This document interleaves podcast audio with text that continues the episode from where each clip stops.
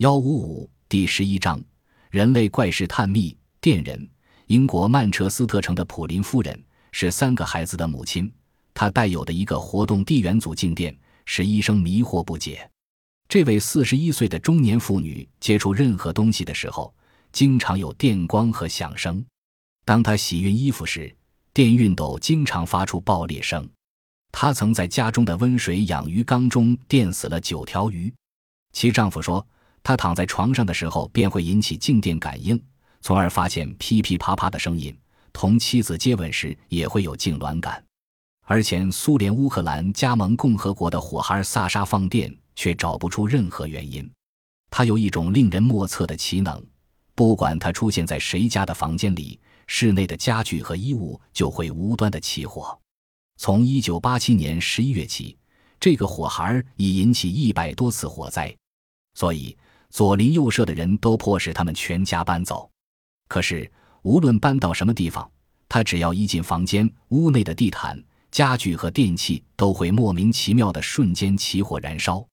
这样一来，闹得萨沙全家都不敢与他同睡，只好轮流站岗，以防患于未然。最后实在没法，只得让萨沙一个人搬到祖母家里去住。可是他所到之处，依然火灾时起。火孩萨沙的制火奇能已引起了有关科学家的关注和重视，但对他的调查和研究表明，他身上并未发现带电现象。英国女子宝林肖的身体可以把体内静电贮存起来，然后突然把它们放出来，在她手指外近八厘米处会发出电火花。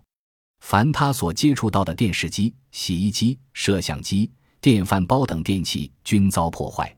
至今，他所破坏的电器价值已达到十五万美元。